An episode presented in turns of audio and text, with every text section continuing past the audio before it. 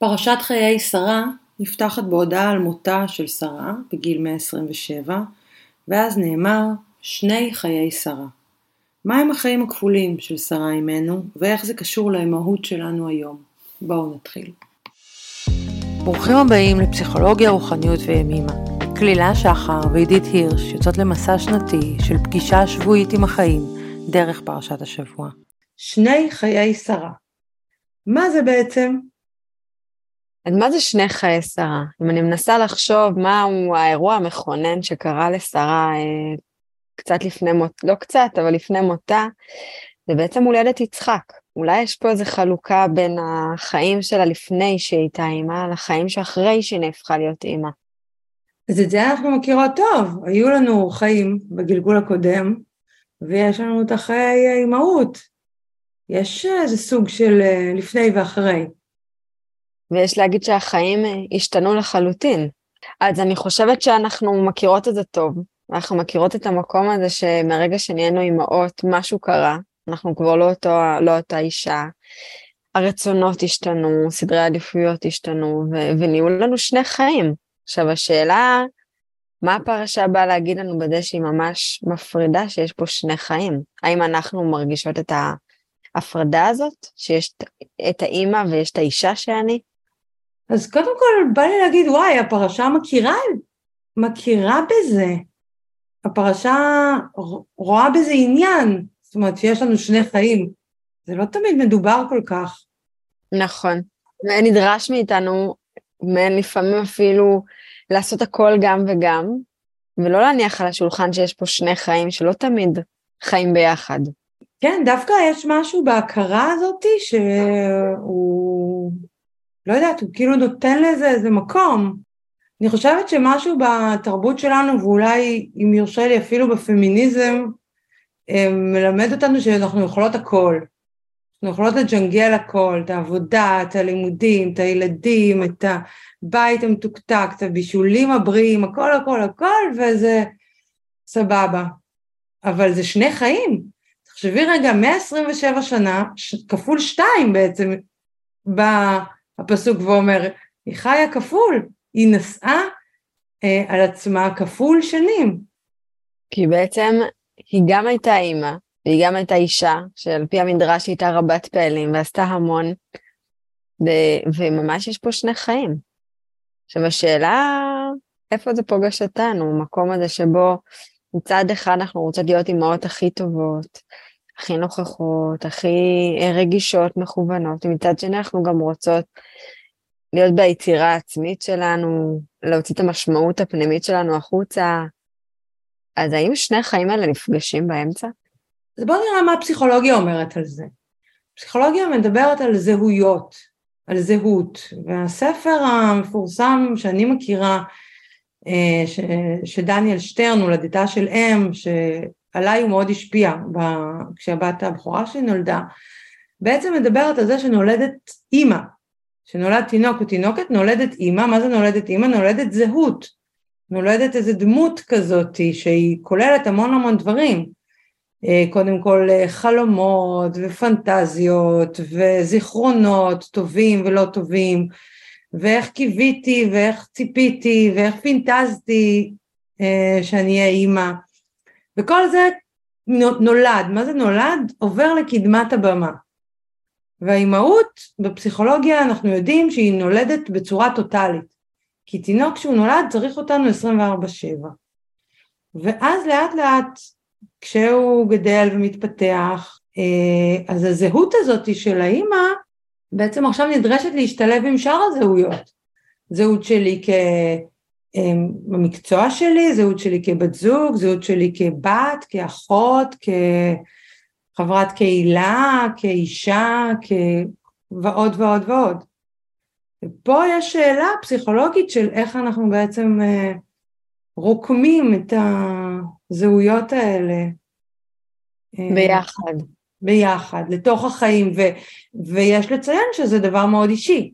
לכל אחת יש את הדרך שלה היא רוקמת, ואם בכלל. אני יכולה להגיד שמימה אה, אומרת על, ה, על העניין של הזהות האימהית, שצריך להיזהר מ- מלהניח את כל הזהות האישית שלי רק על הזהות האימהית. שאם הזהות הפנימית שלי הופכת להיות רק זה שאני אימא, אז הילד שלי יהפוך להיות התעודת זהות שלי, ויהפוך להיות כל המשמעות האישית שלי. אני אפילו אשען על זה, זאת אומרת שאם הוא יתנהג לא, לא לפי רוחי, אז משהו בי נורא ייבהל, ואני אגיב ממקום מבוהל. אבל אם אני מבינה שיש אותי ויש את הזהות האימהית שלי, אבל זה לא כולי, אני יכולה להיות במקום הרבה יותר בכירי באימהות שלי. כי אני לא נבהלת, אני, יש אותי, שאוהבת דברים, שמלאה בדברים, כשאני מניחה את כל כולי רק על האימהות, ולא מדובר על אימהות טוטאלית של תינוק שבאמת צריך את כל כולי, אלא בשלבים יותר מתקדמים, אם אני מניחה את כל האימהות שלי, כל הזהות האימהות, האימהית שלי שם, ולא נשארת לי זהות אחרת, אני בסוף יהפוך להיות מאוד תלויה בסביבה. אנחנו מכירות את המקום הזה שכשהילדים עוזבים את הבית והקל מתרוקן, גם הלב מתרוקן. ואז נשאלת השאלה, איך אני מצליחה להחזיק גם בשני חיי שרה, גם בזהות האימהית שלי, ולצד זה, בזהות אישית שמתפתחת וגדלה, יחד עם הרצון של להיות אימא מאוד מאוד מחוברת. אז בעצם ימימה רואה באיזה סוג של תפקיד באימהות, שאת בעצם ממלאת את התפקיד הזה, והוא לא את. זאת אומרת, אם התפקיד הזה, התפקיד לצורך העניין זה אימהות, הילד או הילדה קוראים לו דברים מסוימים, אוקיי? הוא מצליח, הוא לא מצליח, הוא... אה, יש לו מצב רוח כזה או אחר, הוא בודד, הוא עצוב, או לא משנה מה.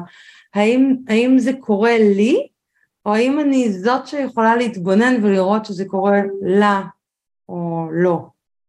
זאת אומרת, לגמרי. היא מסמנת את הנפרדות.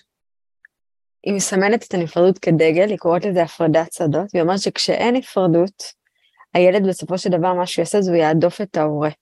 כי הוא צריך את הנפרדות, ואם אני כהורה לא מסוגלת להניח את הנפרדות, כי אני תלויה בו, כי אני נזקקת לזה שהוא יאהב אותי כדי להרגיש קיימת, אז משהו בקשרים שם יהיה מאוד מאוד מסורבל ומסובך. עכשיו עוד משהו שהיא אומרת, שיש לה משפט שאומרת זה לא הכל בגללך ולא הכל בזכותך. כשאני מבינה את זה, אז אני מבינה שכל התפקיד שלי הוא לטפח. הוא לא להכניס את האגו שלי, הוא לא להכניס, כמו שאמרת, אותי שם, ולהגיד מה זה אומר עליי כשהילד שלי כך או כך, אלא אני עושה בענווה מה שמתאפשר לי, מה שבכוחות שלי, אבל לא כל ההגדרה העצמית שלי נהיה תלויה בזה. שזה יפה, לא mm-hmm. בגללך ולא בזכותך. איך אנחנו משקים את הפרח הזה, נותנים לו להיות בשמש, באדמה הטובה, מספקים לו את כל התנאים, והוא זה שבסוף יצמח להיות מה שהוא. שזו גם נקודה, שהוא יצמח להיות מה שהוא, לא מה שאני חושבת שנכון לו. וכשאני מניחה על זה את כל המשמעות האישית שלי, אני חושבת שאני יודעת מה נכון לו, כי אני רוצה שהוא יצא מה שנכון לי. כן, כי הזרע בסוף, הוא נושא בתוכו את הפוטנציאל שלו, הוא יכול להיות, אה, לא יודעת, אה, ורד, או שהוא יכול להיות אה, חמציץ. התפקיד שלנו זה לתת לו את התנאים המיטביים כדי שהוא יוכל לצמוח. נכון.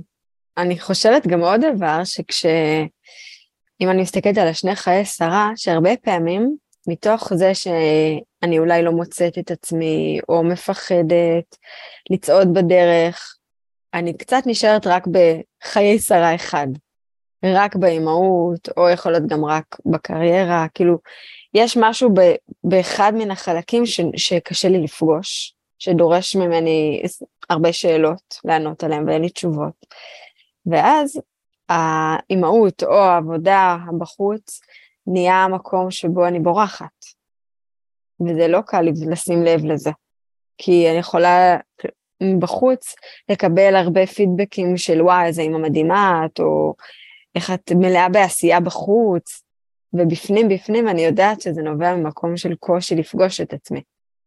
במובן הזה יש איזה דימוי אה, של הזהות כמו בגד, כמו איזושהי חליפה שאני לובשת, ויש אה, אה, חלק מספר של רם דס, שהוא אחד המורים שאני הכי אוהבת, שמדבר על זה, הוא ממש כאילו מתאר את החליפה הזאת, החליפה של הבן אדם המוצלח.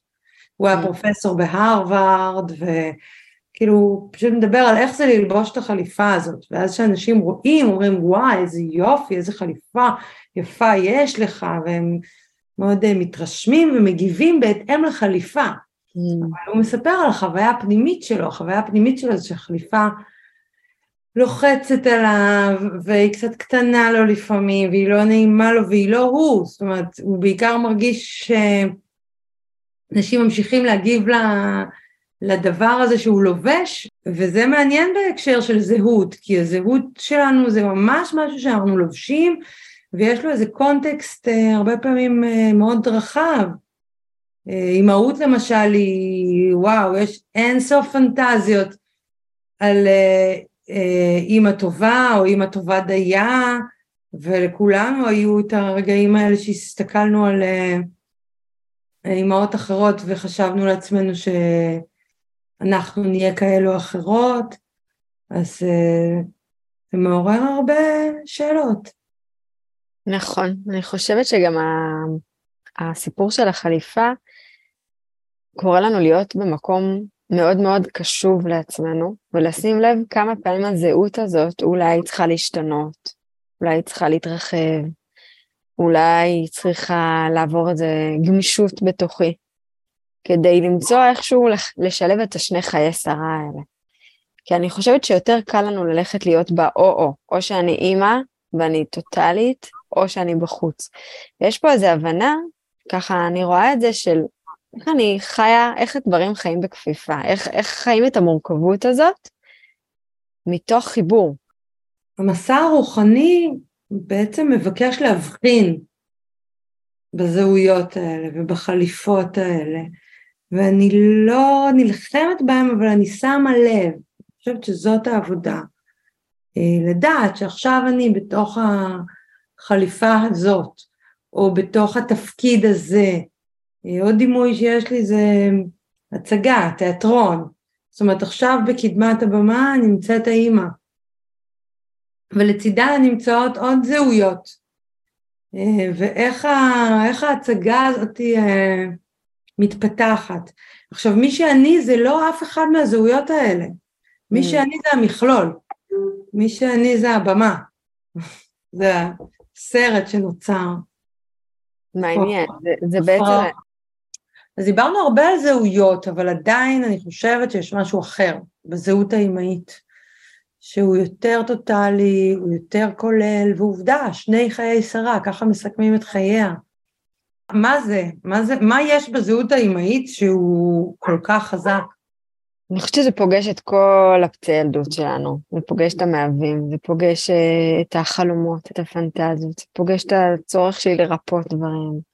לא סתם נקרא שיר זו ילדותי השנייה, על להיות הורה. יש שם משהו, התרחשות שלמה שקורית, שמפעילה אצלי את כל החושים, את כל הרגשות, את כל המחשבות, את כולי. אני לא חושבת שיש עוד זהות שככה מפעילה את כולי, ויותר מזה גם זהות שהולכת איתי. אני לא, לא יכולה להיפרד ממנה. אני כן יכולה אולי לרגעים לנוח בה, לנוח ממנה. מעניין אם מי, מי מהשומעות אותנו, תוך כדי שהיא שומעת אותנו, גם uh, חושבת בראש מחשבות של התפקוד האימהי שלה, מה עוד נשאר לעשות, מה היא צריכה לבשל למחר, איזה מכונה היא עוד לא הכניסה, איזה חוג היא עוד צריכה לרשום את הילדה. האם יש מקום שבו אני רגע יכולה להיות נוכחת בזהות האישית שלי, מבלי שהזהות האימהית תתערבב. וואי, אני חושבת שזה כל הזמן נמצא ברקע. אנחנו פה מדברות ומקליטות, ויש שלוש שלוחות שלי, אה, שאני כאילו כל הזמן יודעת מה, מה הולך שם עכשיו, לא באובססיביות, אבל כן, זה קיים, זה יושב איפשהו. זאת יוצאת לטיול מחר, זאת יש לה בוחן מחר, זאת לא מרגישה טוב, זה כל הזמן מין כזה נמצא שם.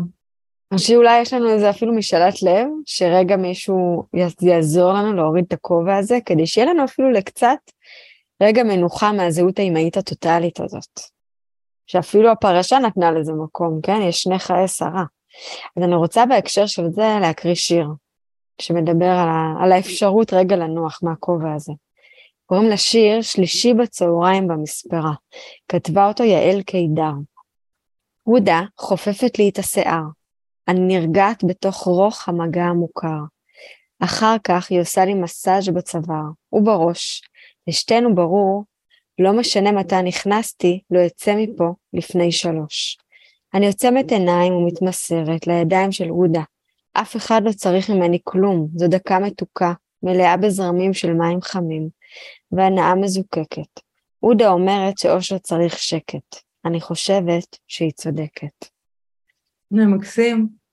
אני חושבת שהיא מניחה פה את משאלת הלב של כולנו, שמצד אחד אנחנו באמת רוצות להיות אימהות הכי נוכחות וחלק משמעותי מהחיים של הילדים שלנו, ומצד שני אנחנו גם רוצות למצוא את החיי שרה הנוספים שלנו. אז אה, מה נלך השבוע?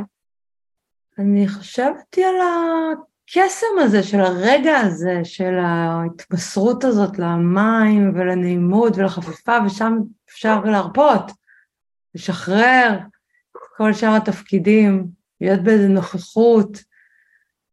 אז אולי ננסה. אז אולי למצוא רגעים כאלה השבוע שבו אני רגע, רק אני, בלי הכובע הנוסף. או אם אני עם הכובע הנוסף, אני שמה לב עליו, אני רואה שאני איתו.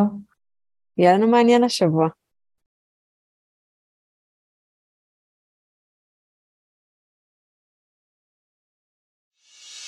תודה שהייתם איתנו. מוזמנים לשתף ולכתוב לנו איך הפרשה פגשה את השבוע שלכם.